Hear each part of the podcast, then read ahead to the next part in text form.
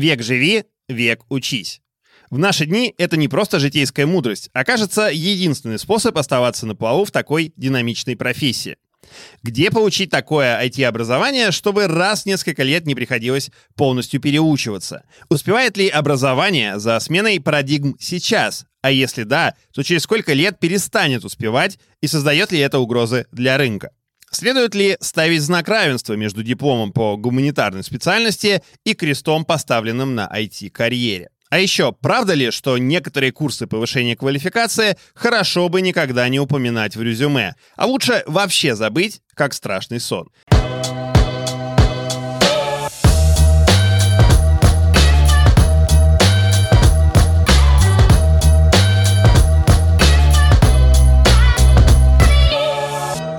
Вы слушаете «Сегодня на ретро» подкаст компании Selectel о насущном и актуальном в IT на сегодняшний день. В этом выпуске мы поговорим о роли образования и самообразования в индустрии, концепции lifelong learning, а еще дадим несколько полезных советов всем, кто хочет навести порядок в своей образовательной траектории в IT или вовсе построить ее с нуля. А делать мы это будем в замечательной компании. Представлю наших сегодняшних гостей. Э, Кирилл Борисов, DevOps-инженер в компании ВК и преподаватель в школе Slurm. Кирилл, привет. Всем привет. Таня Сверко, директор по сопровождению ключевых клиентов компании Selectel. Наш очередной гость из Питера. Привет. Таня, привет. И Георгий Бабаян, основатель Эльбрус Bootcamp. Георгий, привет. Привет. У нас есть такой вопрос, который мы задаем всем в начале нашего шоу. Почему мы пригласили вас сюда, как вы думаете? Я знаю. Потому что ты работаешь в Селектал. Нет, на самом деле не из-за этого. Есть э, легенда о том, что именно я способствую тому, что сотрудники растут из моих э, подразделений, а я работала и в саппорте, и в ВТО, и сейчас под моим руководством Customer Care, я спонсор и поставщик других отделов кадрами. И все такие, познакомься с Таней, познакомься с Таней, твоя карьера пойдет вверх.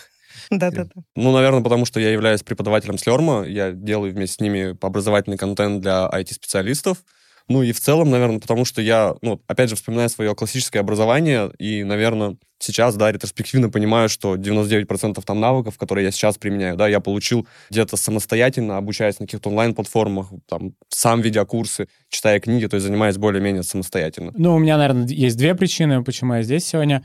Первый, я очень люблю э, образование, говорить о нем, говорить э, о буткемпе. И второе, мы в буткемпе обучаем технологиям Selectel, поэтому а, всегда рад быть в гостях у ребят и у вас.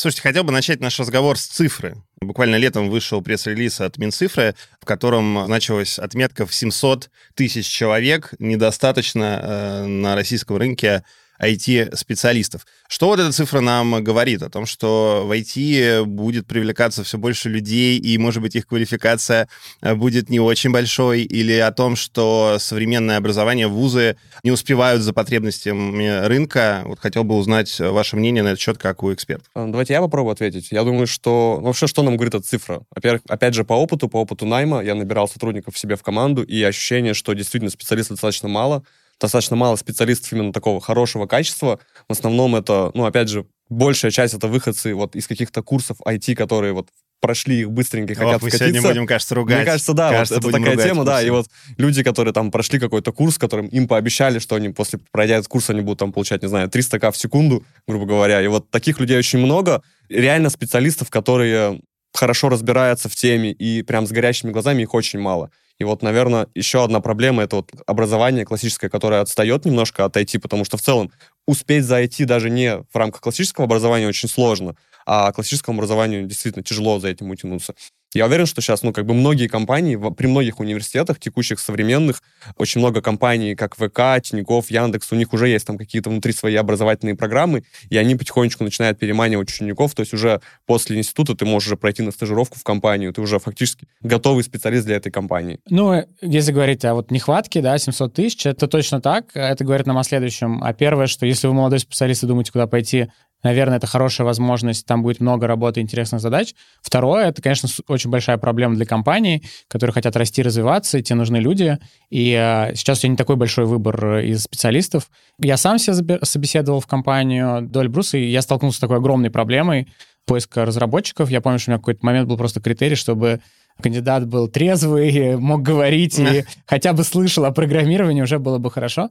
У нас есть безумно талантливые а, специалисты в России, которые там заканчивали очень хорошие места, но разработчиков в таком в широком смысле на рынке их не так много, как, ну, у меня был небольшой опыт э, работы там, и поиска работы в Америке. Я просто вижу, какое там большое предложение специалистов на одно место, какое оно низкое сейчас у нас а в России. И вот как представитель индустрии говорю, что, друзья, э, нужно спасать, в стране нужно больше программистов. Это там один из таких больших сейчас сдерживающих факторов для, для роста всей этой индустрии. Действительно, все крупные компании сейчас стремятся к тому, чтобы обучать людей э, под себя.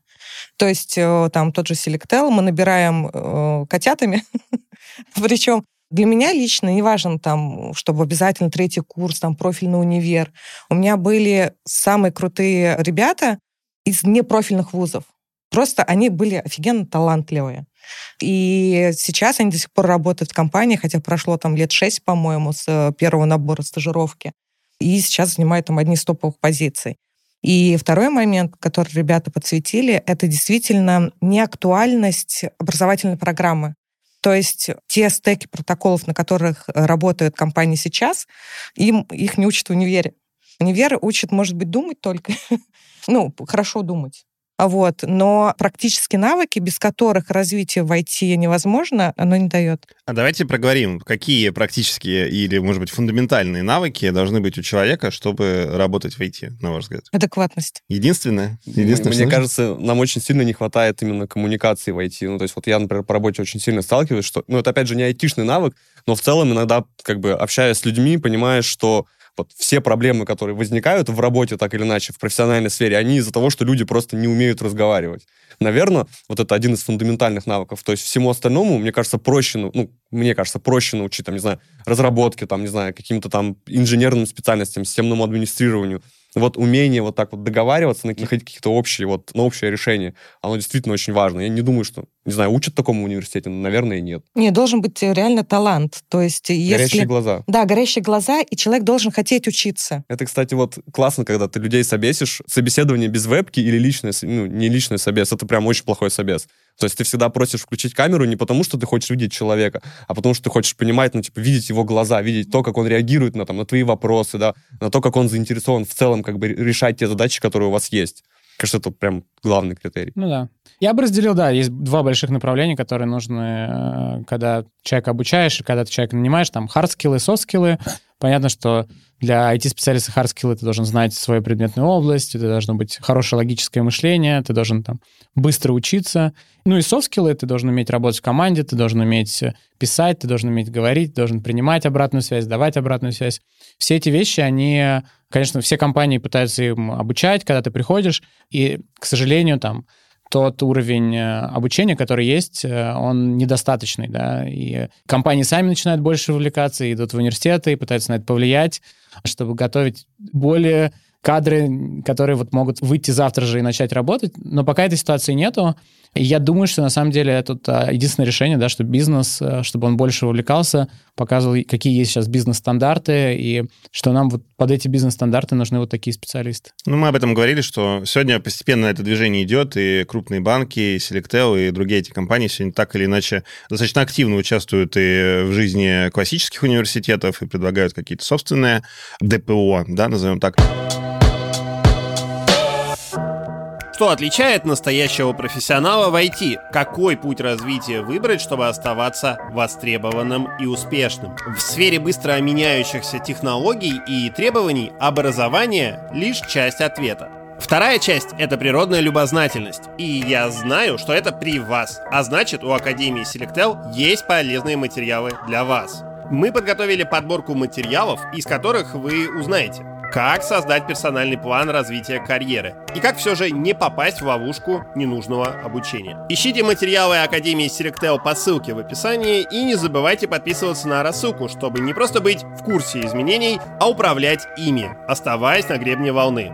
Ведь Академия — это собственная медиа одного из ведущих провайдеров IT-инфраструктуры, где регулярно публикуются статьи про развитие софт и хард скиллов, разработку, организацию работы в команде и многое-многое другое. А теперь возвращаемся к эпизоду. Георгий, а вот расскажи, кто приходит к вам в Эльбрус? Э, в основном это кто? Это ребята после вузов, mm-hmm. которые недополучили что-то, что должны были бы получить там? Или это ну, сотрудники компании, которые хотят как-то переквалифицироваться? Ну да, я могу на своем примере рассказать, кто идет в буткемпы. А, я сам учился в буткемпе в Америке, и мне в этот момент, когда я пошел учиться, было 27 лет, э, я был уже специалистом в одной области, я попробовал уже какие-то вещи, дошел до какого-то предела, и мне хотелось сменить фокус э, того, чем я занимаюсь, и перейти из одной профессии в другую профессию. Мне нужно было это сделать как можно за более короткий период. У меня не было там нескольких лет, чтобы учиться. И как раз в буткемпы приходят это так называемые карьер-свитчеры, человек, который хочет перейти из одной профессии в другую профессию за очень короткий период. Хочется узнать, вот э, у меня прошедший год э, был очень тяжелым в моей жизни, потому что моя лучшая половина, любовь всей моей жизни, занималась э, дополнительным образованием. Она получала новую профессию, при этом совмещала это с классической работой, и ну, училась она в офлайн в британской школе дизайна, бывшей, так она раньше называлась. И это было очень сложно и для нее, и, для меня, как человека, который с ней живет, потому что, ну, очень это большой стресс для человека, когда нужно успевать много задач, нужно уделять время и образованию. В общем, как э, вообще в современном мире это можно совмещать? Не у всех есть такая роскошь, как, э, ну, условно, бросить все свои дела, пойти получать образование, не у всех есть финансовая подушка, и мы уже говорили здесь о том, что знания очень быстро устаревают, даже если ты работаешь в индустрии, э, сегодня твоего стека знаний хватает, завтра ты чувствуешь, что тебе нужно чему-то подучиться, где на это найти э, время? И силы. На самом деле у меня два кейса, которые я могу рассказать из своей практики. Первый это, наверное, цитата из известной игры «Мафия». Город засыпает, просыпается мафия. Это вот первый кейс, когда можно обучаться, но, опять же, в моем случае. То есть обычно... В смысле, ночью? Ну, обычно, да, да. То есть ну, мое, мое какое-то дополнительное образование, обучение, это, ну, это вечернее время, там, после часов, когда там сидеть и легли спать. Mm. Вот, это первый кейс, да. Второй кейс — это то, что я практиковал на работе, когда был лидом группы сопровождения. Мы э, составили матрицу, такую матрицу компетенций команды, такую, достаточно честную, не для того, чтобы, не знаю, там, как-то грейды кому-то давать, там, зарплату повышать и понижать, а только с точки зрения того, чтобы понять, кто в каких областях отстает и кто какие области хочет подтянуть. И уже старались вот от этого выделять время прям в рабочее время, прям в рабочие часы, чтобы человек там, не знаю, в неделю там 3-4 часа мог именно позаниматься, какую-то область улучшить. Потому что мы прекрасно понимали, что человек, там, не знаю, потянет какие-нибудь условные там кубы, например, да, и мы сможем переложить на него часть задач. Но это очень осознанная там... компания должна быть, где руководитель, э, вместо того, чтобы выжимать все соки своего сотрудника, чтобы он решал задачи, находил ну, время, чтобы здесь, он Здесь оно как бы идет снизу, то есть мы как бы, ну, я не был большим руководителем, у меня была просто группа, да, и я пытался транслировать наверх, понимая, что там для команды и для компании в целом, и для продукта в целом это как бы позитивная стратегия, эта стратегия выигрывает. Потому что, ну, заставлять человека учить что-то там после рабочего времени, мы все понимаем, что у нас там есть личная жизнь, да, work-life balance нужно соблюдать, нужно спать там, грубо говоря, да. И вот такая стратегия, она очень классная. Ну, честно признаться, я на себя ее сам очень трудно примеряю, мне очень трудно учиться на работе. То есть я, не знаю, у меня такой склад ума, что я думаю, что вот если я пришел на работу, я должен там 8 часов, я должен делать именно рабочие задачи. Да, есть какие-то задачи, которые я не знаю, как делать, и мне нужно что-то догнать, там, поизучать. Но вот прямо что-то новое взять и изучить на работе я не могу. То есть для меня это вот именно вечернее, чаще всего это ночное время. Георгий, к тебе отпуск люди берут, судя по всему, потому да, что у вас ну, я сам могу просто про себя сказать. Я, мне сложно вообще делать несколько вещей. У меня нет никакого баланса, ни work, ни life. Ну, я, видимо, не сильно тоже в это верю. Я верю, что можно делать, к сожалению, какую-то одну вещь, это может быть либо работа, либо сфокусироваться на личной жизни, либо сфокусироваться на обучении. И я в предыдущих своих ипостасях, когда чему-то учился, я просто брал какой-то период своей жизни, и там, не знаю, вот английский язык я так и выучил. Я там на месяц поехал в англоговорящую страну, в англоговорящую школу, и там учил язык, и это был самый большой мой прогресс. И я понимаю, что не у всех есть такая возможность, поскольку это требует времени, денег и сил. И понятно, что кому-то приходится совмещать, да, и если у вас это получается, это здорово, вы молодец. Есть очень много разных образовательных продуктов. Самый простой — купить книжку, самый сложный — пойти на 5 лет в университет. И между этими двумя самыми такими крайними точками есть много разных других э, опытов обучения, которые ты по-разному балансируешь, понимая, там, сколько у тебя есть денег, средств и так далее. Если говорить про нашу школу, да, ты должен взять э, на три месяца уйти, по сути, с работы, либо взять отпуск и только три месяца заниматься. Ну и мы верим в то, что это работает, и, и там наш опыт показывает, что у нас самое большое количество там хороших исходов, когда ребята находят работу, как раз вот при таком подходе. Таня, можно селектор взять отпуск на три месяца для обучения? Мне кажется, легко. На самом деле мы практикуем абсолютно все. Мы составили действительно матрицу компетенций, и она прям очень крутая вещь. Всем рекомендую это сделать. Мы собрались всем департаментам, все руководители данного департамента, и описали идеального человека с разделением действительно там э, джун, middle, сеньор, причем тоже там по три разновидности. Сеньор плюс, Да, да, да, да, да, да, да, да, супер там сеньор. И расписали те качества, которые мы хотим видеть вот в идеальной картине мира. Для чего мы это сделали? Действительно, не для денег, не для потом каких-то карательных мероприятий, да, там не для грейдов ни в коем случае, а для того, чтобы сотрудник, когда он загрустит, что он хочет расти, что ему чего-то не хватает. Вот чтобы он либо убедился, что он крутой, либо он понял, что каких у него мелочей не хватает для того, чтобы быть еще круче, он просто открывает вот эту вот карту, а там и харды, и софты, все вообще расписали, даже понимание определенных шутеечек в ту или иную стадию работы в компании, чтобы он понял а, свое место и убедился, что он крутой, он находится на своем месте. Второе — это мы развиваем и внутреннее обучение, и внешнее обучение. И если мы поймем, что нашему сотруднику нужен буткемп, мы благословим и оплатим. И это абсолютно нормально, если бизнес этого требует. Жду, жду. Если пожалуйста, приходите. Да. И, а, опять же, мы очень много сотрудничаем с, с Лермом, и наши ребята прокачиваются там. Но у нас есть, возможно, там некий специфический круг вычалочек, э, на который мы рекомендуем ребятам пойти. Остальные они приносят нам и защищают. То есть для того, чтобы пойти учиться, у нас нет определенного бюджета, что там каждый отдел может обучаться там, на определенную сумму денег в год сумма абсолютно не ограничена, но тебе нужно доказать, что это нужно тебе, это нужно компании, это нужно твоей должности. Если ты защиту проходишь, там хоть на пять лет мы тебя сошлем, а, там в лучший университет Америки. На самом деле Китая. В дружественную страну, да.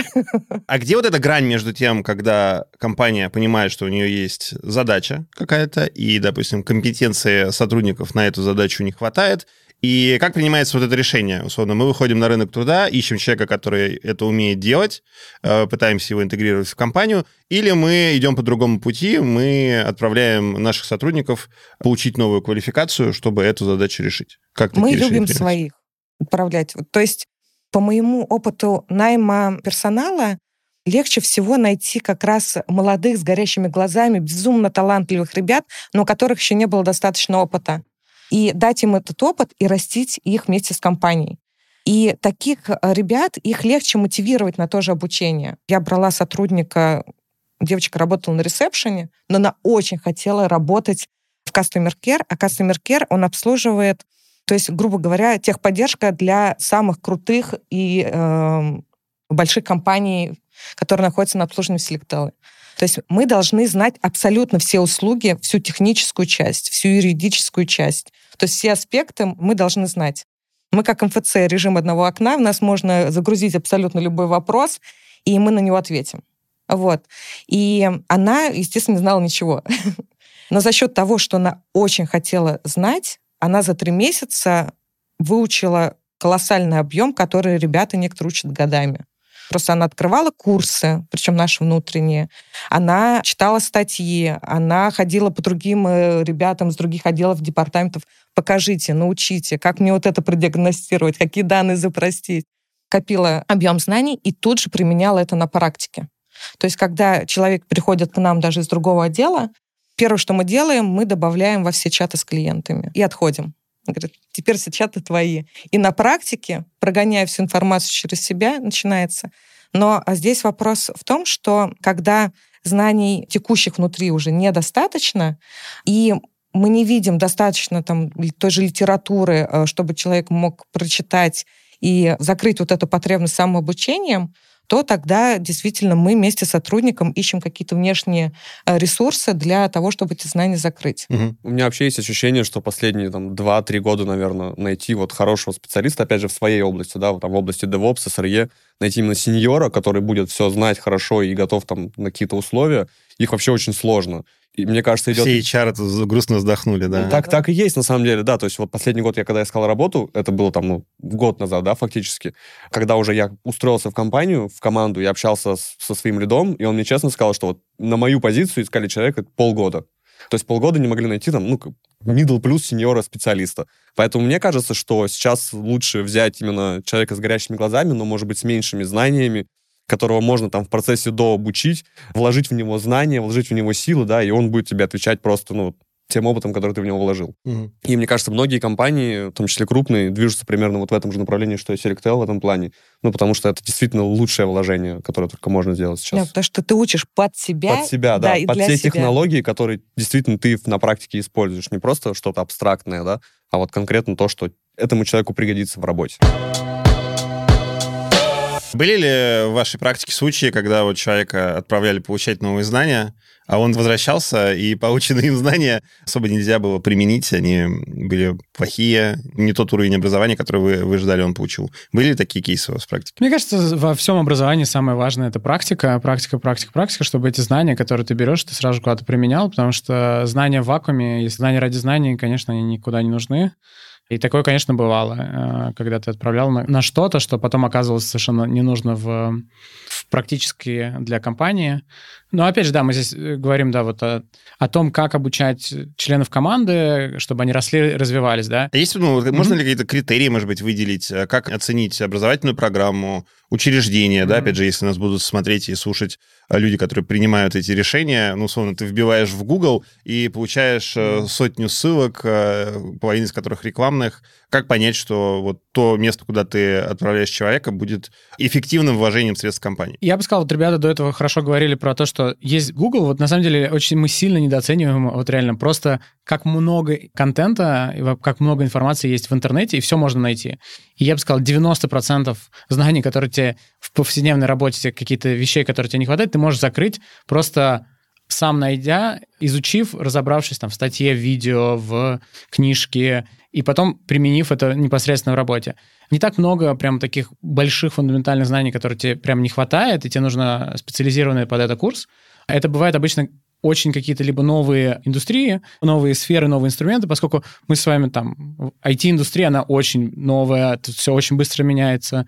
Инструменты, которые мы здесь применяем, они были созданы там, не знаю, какие-нибудь чат GPT там в течение полгода, там, не знаю, докер, сколько докеру лет тоже. Это все очень новые-новые инструменты, которые вот только сейчас появляются. Поэтому, да, здесь, возможно, нужно обратиться к какому-то к эксперту, либо пойти какой-то э, курс в школе.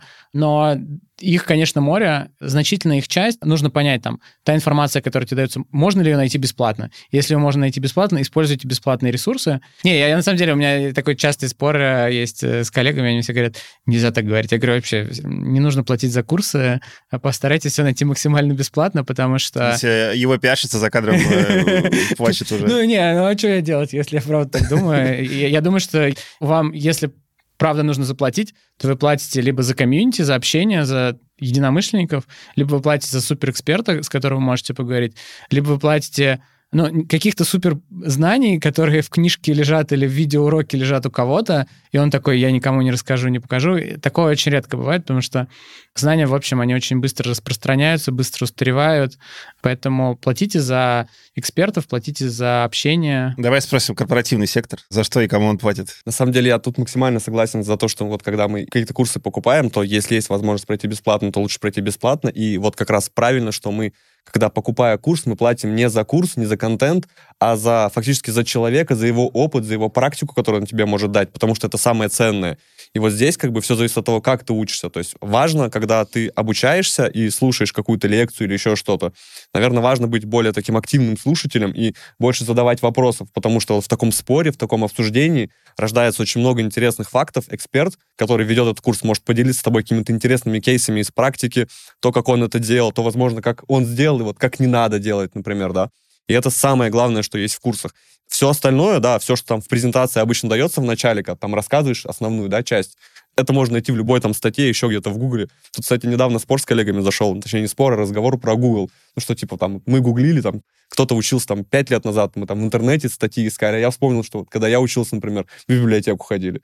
Недооценивание Google сейчас, мне кажется, DC++ прям очень... качали, ну, качали вот, у соседей. Не совсем да, так, да. но в целом приходилось, да, как-то искать это все в библиотеке, ходить в читальный зал. Сейчас такого нет, сейчас ты можешь там, не знаю, на телефоне открыть и тут же посмотреть какую-то статью в Википедии, посмотреть про новую технологию, как бы понять вообще, что это такое, да. А вот курс — это как раз-таки общение с, опять, с комьюнити, да, и общение с экспертом, с человеком, который в этом деле просто ну, большой профессионал.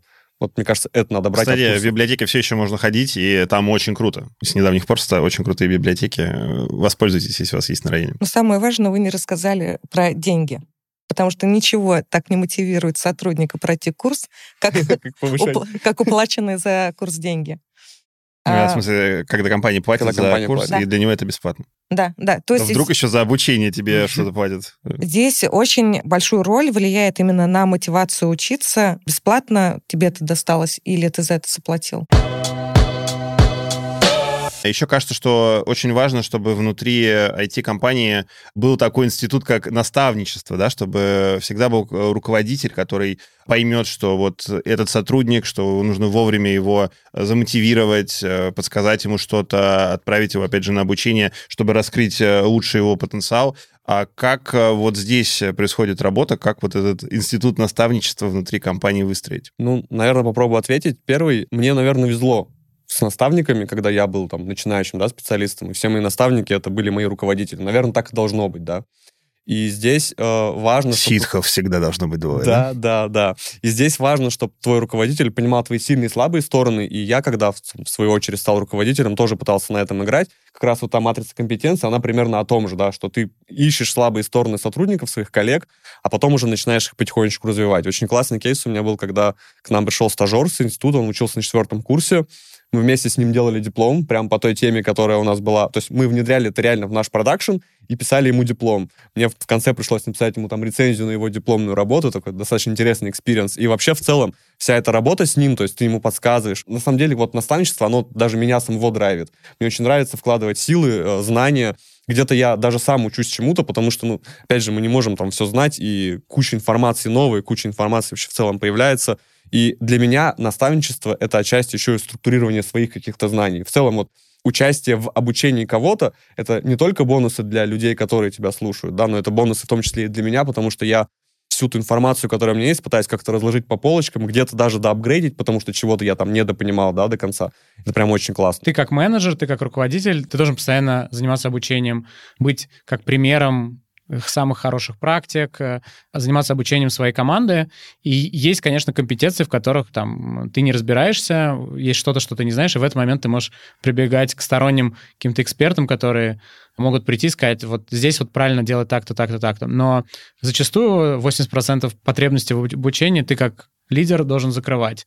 И мне кажется, это особенно еще важно для молодых ребят, или только кто начинает работу, или кто приходит в какую-то новую сферу, менеджер непосредственно, который тебя собеседует на твою будущую работу, после общения с этим э, менеджером ты должен выйти, у тебя не должно быть ощущение, о, я ему столько вещей полезных рассказал, мне кажется, он теперь больше от меня узнает. Нет, у тебя, как у сотрудника, должно быть э, будущего ощущение, вау, он такой умный, я вообще ничего не знаю, что он там, столько здесь всего я могу научиться, я тут явно еще несколько лет буду сидеть и еще разбираться и учиться. Вот это, вот это хорошее, хорошее, мне кажется, интервью, Опять же, не то, что он тебя унижал весь вечер, ты вот это не знаешь. Что у вас был хороший диалог, ты видишь в нем очень такого хорошего профессионала, хорошего сильного менеджера, и тебе есть чему у него учиться. У нас несколько программ внутри Селектела. Первое — это бади, когда человек только приходит на работу, ему дается дружочек-пирожочек, которому он может задавать абсолютно любые вопросы из серии там, а где покушать, а познакомь меня там с тем-то человеком, там, а где уборная, а где мой кабинет. Ну, то есть на все вопросики он тебе может отвечать. Это назначают кого-то прям, да? Да, да, да. да. Э, то есть сначала спрашивают, так сказать, кто согласен участвовать. Добровольно. Да-да-да, в этом мероприятии. И, соответственно, список э, назначается, как правило, это человек из другого отдела, из другого департамента, чтобы человека по максимуму познакомить сразу же со всеми, да. Ну, это такой анбординг, условно. Да, да, да, это то есть на этапе анбординга. Второй момент — это помимо руководителя есть еще и менторы, дементор. А есть... Мы всегда про наставников говорим, у нас уже дементоры, темная сторона силы, какие-то такие. Да-да-да, а это все из этой серии. У нас есть страница в Confluence, где ты можешь выбрать себе ментора. То есть там перечислены... Свободные. Да, так сказать, весь ассортимент. Свободный ментор. Да. К вам приедет. Да, можно, соответственно, выбрать и выбираешь себе ментора, идешь знакомиться и говоришь там, я хочу того-то, того-то. Все, и вы движетесь к цели. Мы сегодня живем в мире, который очень быстро меняется. Мы уже вспоминали и чат GPT, и Яндекс GPT, и другие технологии. Меняются и профессии, меняются и набор навыков, и набор вот этих знаний, он достаточно быстро устаревает. И кажется, что в современном мире на первую позицию выходит умение учиться, собственно, да, учиться, учиться. Вот как этому, какие можно выделить навыки, чтобы делать это хорошо?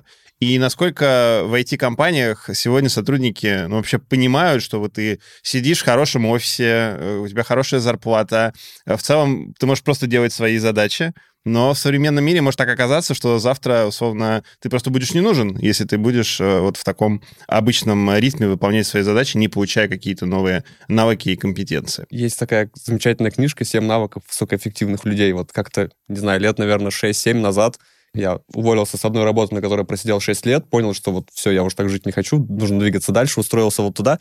И там была вся компания заряжена вот просто по этой книге. Они были все драйвовые. Вот там первый последний навык — это проактивность. Как в этом. Да-да-да, это проактивность и стремление учиться. И вот это важно, потому что, мне кажется, это важных два умения, да, то есть умение, во-первых, осознать, что все, что ты делаешь сейчас, оно может вообще в целом как бы обесцениться там через через неделю, через две или больше. И гибкость к новым знаниям, потому что некоторым, к сожалению, этого не хватает. Мне кажется, в компании, там, в команде достаточно там одного-двух таких драйвовых людей, которые будут вот заряжены на, там, на новые технологии, и дальше они будут потихонечку тянуть всю команду. Это вот как раз менторы, наставники. Они, может быть, не так немножко называются, но вот, вот это вот навык проактивности и вот стремление к постоянному именно обучению, вот его нужно в себе развивать. Если у тебя не получается развить его как бы ну, у себя внутренне, то есть вот люди, которые помогут тебе помочь. Мне, в свою очередь, в свое время помогли, да, вот с этим именно такую развить проактивность, а, стремление к, обучению и так далее. Я вот там, зарядился, сам, уже там, последние там 7 лет никак отойти не могу.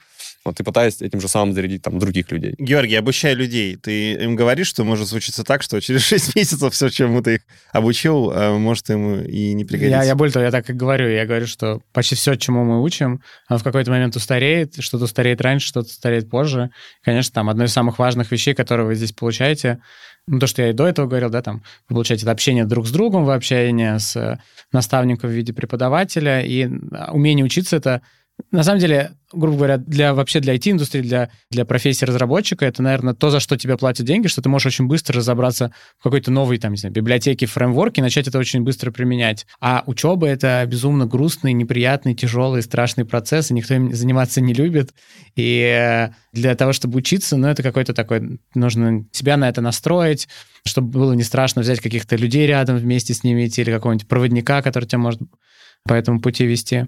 Но еще такая важная вещь, мне кажется, которую нужно понимать в обучении, тебе нужно несколько вещей. Это ресурсы в виде времени, может быть, денег, может быть, еще что-то. Вот нужно понимать, что у тебя должно быть достаточно этого ресурса. Сил, времени, усилий, еще какого-то. И второе, это очень важно окружить себя правильной атмосферой э, людей, потому что вот, конечно, можно все поставить цель, что ты хочешь научиться, не знаю, там, кататься на лыжах, но если ты вокруг себя не знаешь ни одного лыжника или ни одного человека, который на лыжах вообще лыжи видел, это будет очень сложно. Очень важно, если ты хочешь, там, не знаю, стать большим лидером, большим менеджером, лучше руководить руководить командой, нужно себя окружить такими, подружиться с несколькими менеджерами, которые тоже делают. А, Или если... сменить работу, как э, Кирилл, где найдешь таких людей. Ну, возможно, да. Возможно, ты это можешь делать на текущем месте, возможно, ты можешь найти какой-то комьюнити, возможно, ты можешь э, просто послушать подкасты там через подкаст этот начать получать эту информацию, да, но вот очень важно себя погрузить в эту атмосферу. То есть атмосфера и ресурс. И без фанатизма. Давайте представим, что нас слушает 17-летний э, молодой человек, и вот он нас слушает, и мы уже так сказали, что высшее образование, навыки дают какие-то странные, курсы все какие-то так себе, все можно загуглить, в принципе. Чат GPT э, и так уже многое что знает. И человек может растеряться. Как вообще в современном мире, вот э, какую выработать образовательную стратегию для себя с учетом того, как этот мир меняется? Нужно обязательно получать высшее образование. Даже если вы потом не будете работать по специальности, идите. Высшее образование, так же, как и школьное образование, как бы мы его сильно не критиковали за отсутствие там нужной практики и так далее, за огромный ассортимент ненужных предметов, которые тебе в жизни потом никогда не пригодятся, но на самом деле я как юрист с этим не соглашусь. учит думать, учит структурировать. Знания учат по-особенному подходить к тому или иному процессу. Не знаю, я вот смотрю на технологии, которые мы сейчас видим э, в разрезе нейросетей, да, и те же технологии перевода машинного, которые есть. И кажется, что, например, тоже знание иностранного языка, но прогресс, вот, может быть, через три года уже буквально ты просто сможешь надеть наушники, э, и они на лету будут тебе переводить все, что происходит вокруг тебя. И э, как бы ПОВ, ты студент лингвистического вуза, кафедры кафедры, не знаю, там, английского языка какого-нибудь, и что тебе, тебе делать? Тут э, есть вопросики все-таки. Можно я отвечу, приведу яркий пример? Опять же, так как я люблю набирать э, на работу ребят из э, вузов, которые еще не закончили вуз, есть сейчас один такой маленький нюанс. Наличие технологий очень сильно расслабляет. Это правда. Они не умеют думать, и не все, не все, и не умеют излагать свои мысли. То есть они как собаки, то есть они смотрят на тебя широко распахнутыми умными глазами, но сформулировать то, что хотят сказать, даже письменно не всегда не получается, потому что они заточены на тесты. Они не пишут сочинения, они не учатся презентовать. Сочинения? Флэшбэк у тебя какой-то? Не-не-не, я просто вот, ну, слушаю, и у меня дочка учится в пятом классе, и вот, вот это все, оно уже оттуда тянется сейчас. Да, да. Вот эти тесты, постоянные какие-то компьютерные, там, не знаю, вот она делает тест, да, например, какое-то там упражнение, вот она там тыкнула А, неправильно, тыкнула Б, нажала далее. Да. И она даже может не прочитать, она до задания, она просто натыкивает.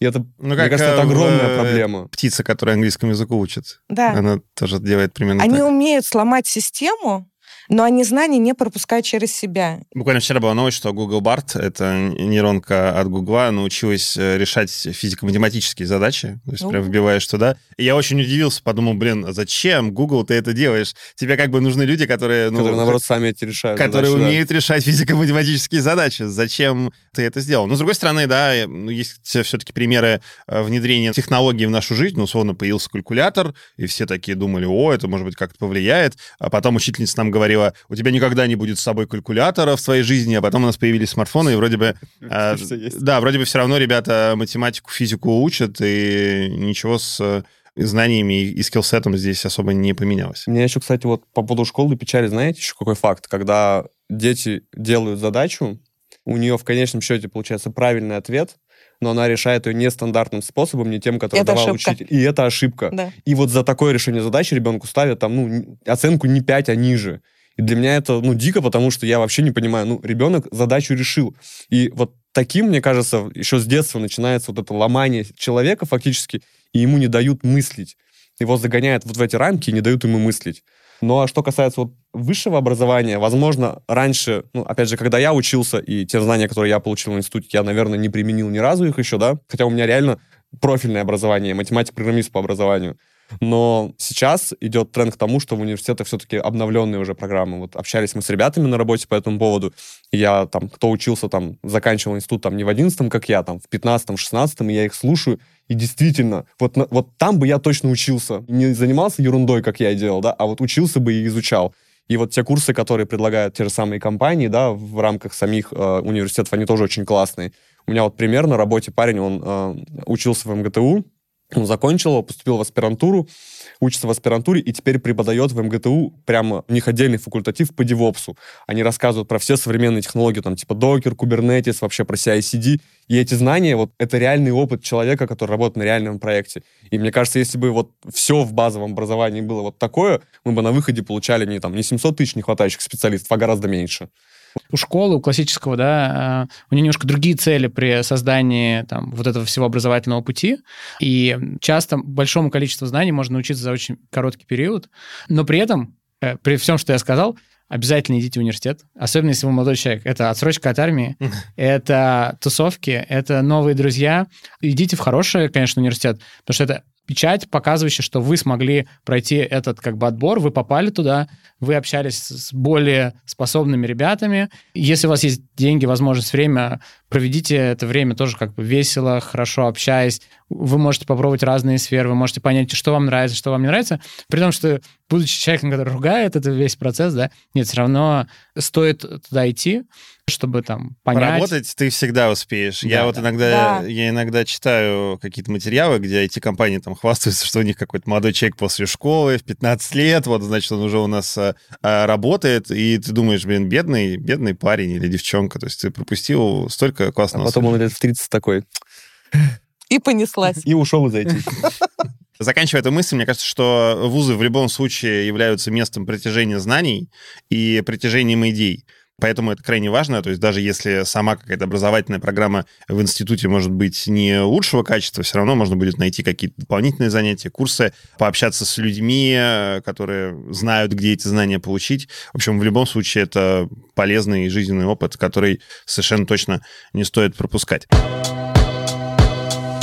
Здесь мы перейдем к нашей постоянной рубрике. Она называется «Скажи это на корпоративном». Суть простая. Я зачитываю вам сообщение, которое написано не очень корпоративным языком, а вы в ответ рассказываете, как бы вы переначали эту фразу, чтобы никого не обидеть и коллеги на вас не злились. Кирилл, давай начнем с тебя. Ты можешь выбросить свой диплом в урну. Я тебе расскажу, как реально все работает. Как наставник ты такое говорил когда-нибудь кому-нибудь? Внутри, конечно же, иногда хотелось. Но, конечно, как это в реальной жизни такое ты никогда не скажешь. И здесь, наверное, стоит сказать человеку о том, что Могу повторить. Мы все получаем разное образование. Мы получаем это образование там, в институте, мы получаем разные навыки, но реальность такова, что некоторые знания, которые нам дают в институте, они расходятся с реальностью.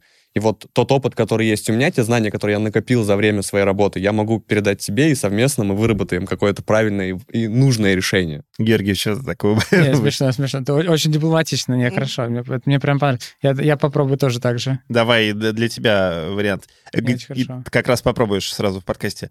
Где тебя вообще так научили делать? Полный ужас. О, спасибо тебе за попытку. Ты большой молодец. У нас более высокие стандарты работы а, Давай попробуем сделать по-другому. Ну, неплохо, неплохо. Ты, мне кажется, зря прибеднялся. Я, я стараюсь тоже, я понимаю,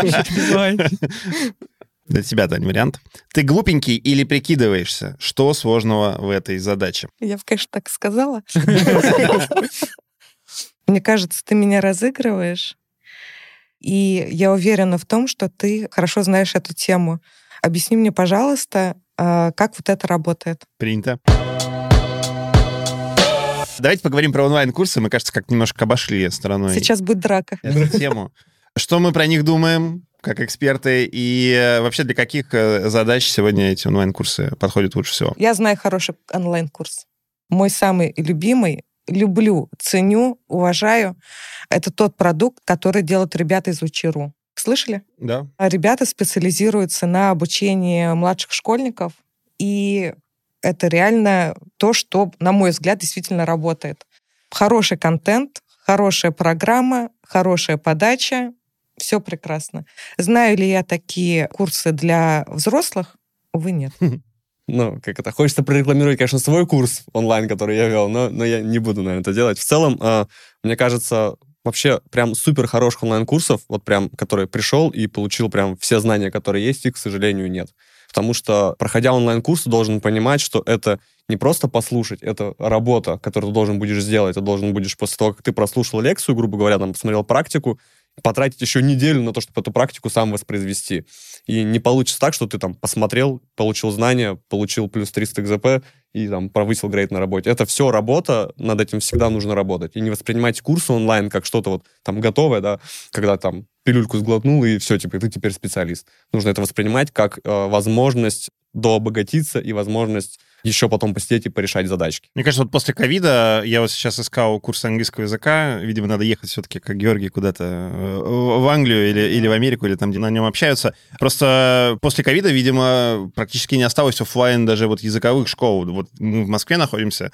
Очень сложно найти место, где ты пойдешь ножками, поучишься. Ну, то есть ты можешь, понятно, как вот репетитора найти, да, себе, и встречаться с ним где-то в кофейне, но вот условно, чтобы ты как взрослый человек пришел, там какой-то класс в Москве, ну, практически не осталось таких мест. И если мы говорим про онлайн-образование, то, ну, оно тоже практически все, я имею в виду про дополнительное какое-то образование, а особенно в IT, оно кажется, что сегодня практически полностью переехало в онлайн. У этого, безусловно, есть и свои плюсы, что ты, условно, можешь в любое удобное время тебе а, заниматься, но и большое количество минусов, как мне кажется, потому что вот то, о чем ты, Кирилл, говоришь, ну, вовлечение может быть не то, нет. каким оно могло бы быть. Дома сидишь спокойненько, чилишь, а тебе еще нужно лекцию слушать, нет. Мне, как и преподавателю, на самом деле, вот, вот опять же, опыт преподавания онлайн и офлайна, у меня было пара лекций именно в офлайне, когда мы студентам рассказывали тему. Это совершенно разный experience. Когда ты в онлайне сидишь, у тебя перед глазами Zoom, в котором кто-то там, не знаю, какая-то аватарка Человека-паука, там, не знаю, кто-то реальный человек, да, и ты не видишь ни фидбэка, ни понимания того, ну, у тебя нет понимания, слушают тебя люди или нет. В офлайне это совсем все другое. Ты общаешься с людьми, ты видишь их глаза, ты как-то можешь их завлечь, да, ты понимаешь, интересно ты рассказываешь или нет. Возможно, тебе нужно как-то перестроиться, да, возможно, тебе нужно какую-то тему пропустить, там, еще что-то.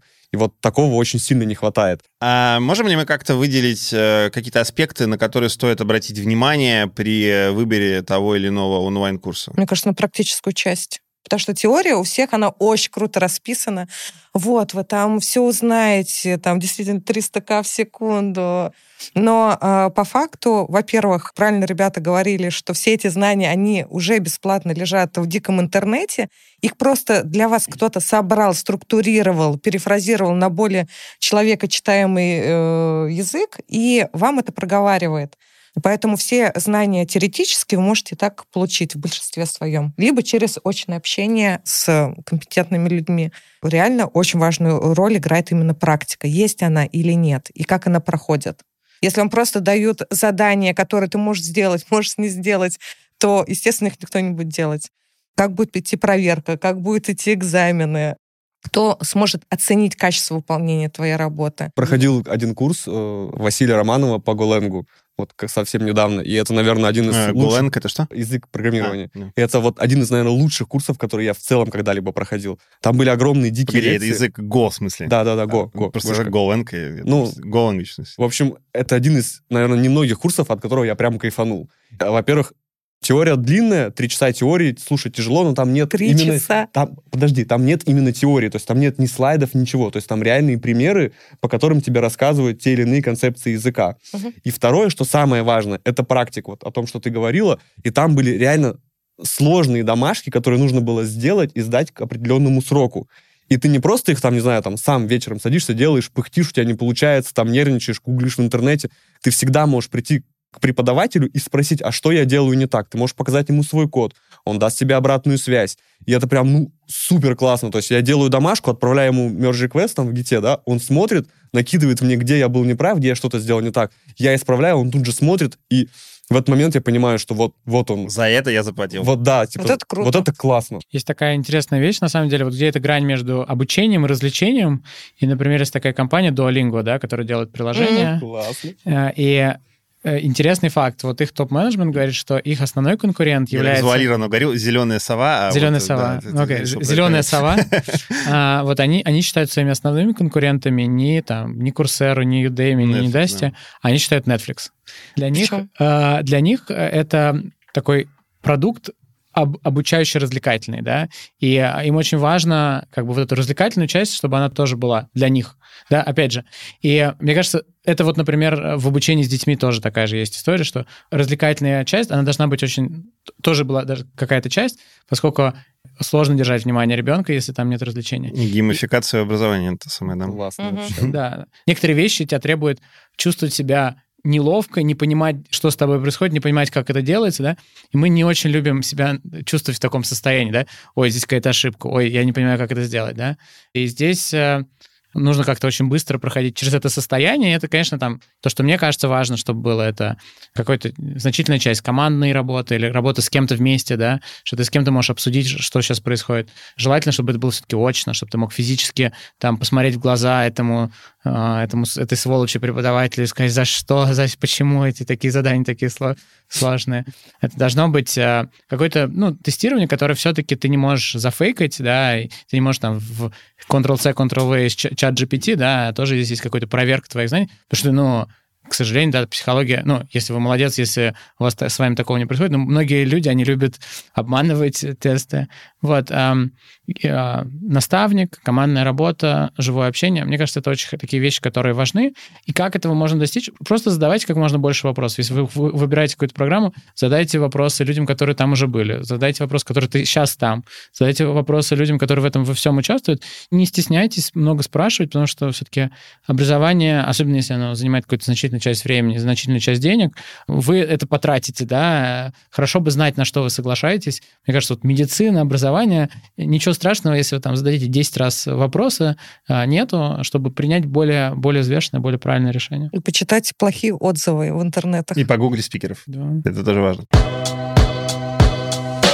Существует мнение, что онлайн-образование как-то менее ценится, чем э, классическое. Так ли это, и что каждый из вас думает по этому поводу? Кого вы наймете? Я не думаю, что сертификаты ценятся. Я не думаю даже, на самом деле, что высшее образование... Некоторые вузы буквально, я буквально бы сказал, там, топ-10 вузов, вот если ко мне приходит кандидат, я вижу эти вузы, это дает ему там плюс не знаю, 2-3% к, к его резюме или к нему, все-таки а, основная часть, это, ну, ты начинаешь общаться с человеком, ты смотришь, как он думает, ты ему задаешь, может быть, кейсы, ты смотришь на его предыдущий опыт, все-таки это намного лучше показывает о кандидате, нежели о том, много он проходил курсов, мало он проходил курсов, потому что есть вот, я не знаю, у Стэнфорда есть курс по алгоритмам, который на Курсере. Там я его относительно прокликал, честно вам скажу. У меня теперь есть какой-то шильдик, что я закончил Стэнфордский курс по алгоритмам, он мне дал очень мало. И формально, ну да, ты вроде его закончил, известный бренд и так далее. Но он очень мало дает эм, твоему работодателю понимание, на самом деле, есть эти знания, нет этих знаний, как ты в этом всем участвовал? Да, больше ценится, наверное, не факт образования, наличие там какого-то формального или онлайн-образования там в резюме или где-то, а именно вот те знания, да, то умение, которое человека появилось после этого курса. Ну, либо, опять же, да, горящие глаза, без них, ну, наверное, никуда в нашей сфере. А так вот, ну, нанимая людей, да, я там редко, когда смотрю вообще, где человек учился. Чаще всего мне это особо и не важно.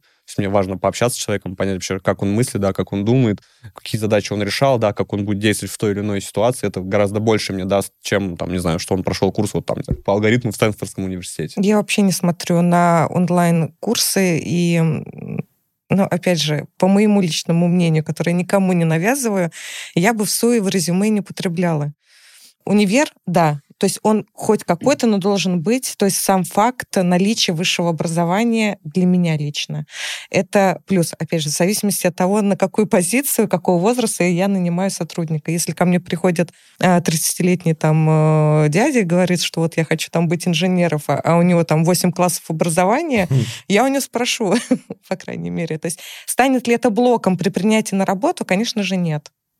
А задам ли я вопросы по этой теме? Конечно же, да с точки зрения только знания и умения э, их систематизировать, умения учиться и умениями пользоваться. То, что, в принципе, ребята до меня и сказали. Говоря про EdTech, да, вот все, что мы обсуждали, курсы относятся, наверное, к этой, да, области.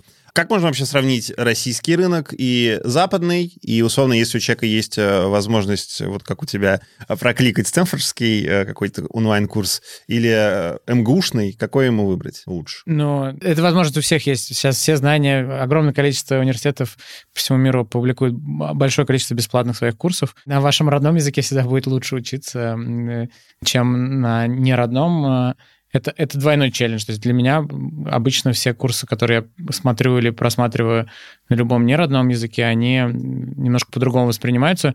Если говорить просто про весь рынок от теха, да, он у нас просто не такой старый и не такой разнообразный. Западная индустрия, она очень большая, там очень много разных э, продуктов, которые постоянно создаются, растут э, и изменяются.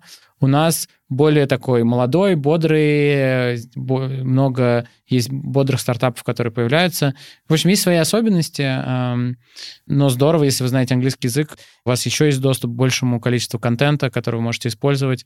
Это тоже, кстати, одна из особенностей, например, нашего тоже рынка, из-за того, что у нас не так много людей много знает английский язык, они поэтому не получают там ту большую долю бесплатного контента, который они могли бы и так бы воспользоваться, поэтому много чего локализуется, переводится, либо само записывается. То есть та же самая документация в какой-то момент по некоторым инструментам, которые используют разработчик, их нету, да, и тебе приходится находить какую-то там русскую документацию, либо самому пытаться переводить, либо брать курс, прочитать, что же там, как это используется. Это тоже создает какие-то барьеры. Кажется, что вот тот образовательный контент, который именно англоговорящий, он более свежий, современный. Наши успевают за ними, стараются бежать, но все-таки что-то более новое, что-то более интересное появляется сначала там, а потом транслируется в нас. Mm-hmm. Поэтому если вы хотите быть, там, не знаю, на 2-3 шага впереди, то смотрите контент, который производят, ну, на англоговорящий контент, скажем так. Все топовые конференции, они все-таки англоговорящие. Наши конференции, High-Low, DevOps, они все классные, но там все равно шаг впереди есть у них, и поэтому, ну, быть на гребне —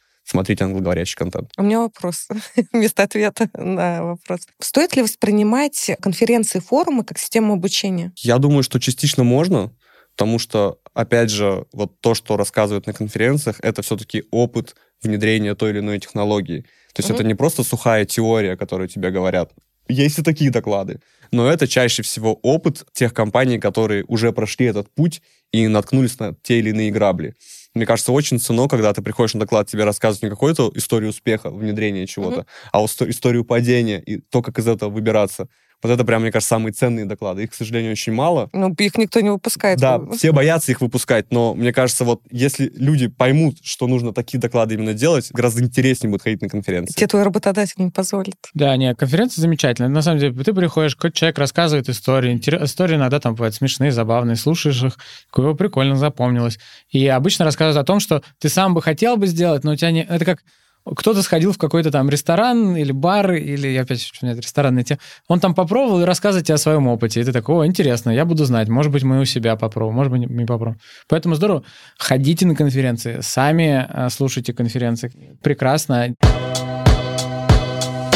Давайте как попробуем подвести итог. Мы какие-то вещи проговорили, что английский не помешает, что горящие глаза не помешают. Давайте каждый из вас э, какие-то вот ключевые поинты на тему того, какие навыки, может быть, источники информации стоит знать каждому или иметь каждому, если он хочет э, вкатиться в IT, как пошло эта фраза звучит, но тем не менее, получить какие-то новые знания в этой сфере. А, ну, что я скажу? Мне кажется, всегда можно все менять, всегда надо учиться, развиваться. Мне кажется, это совершенно стало нормой, что раньше было такого, учиться нет. Получился в школе, университете, и все, на этом забудь. Нет, это новая реаль бизнеса, это новая реаль жизни. Нужно постоянно учиться и разбираться чему-то новому. Так у нас стал такой цифровой новый мир.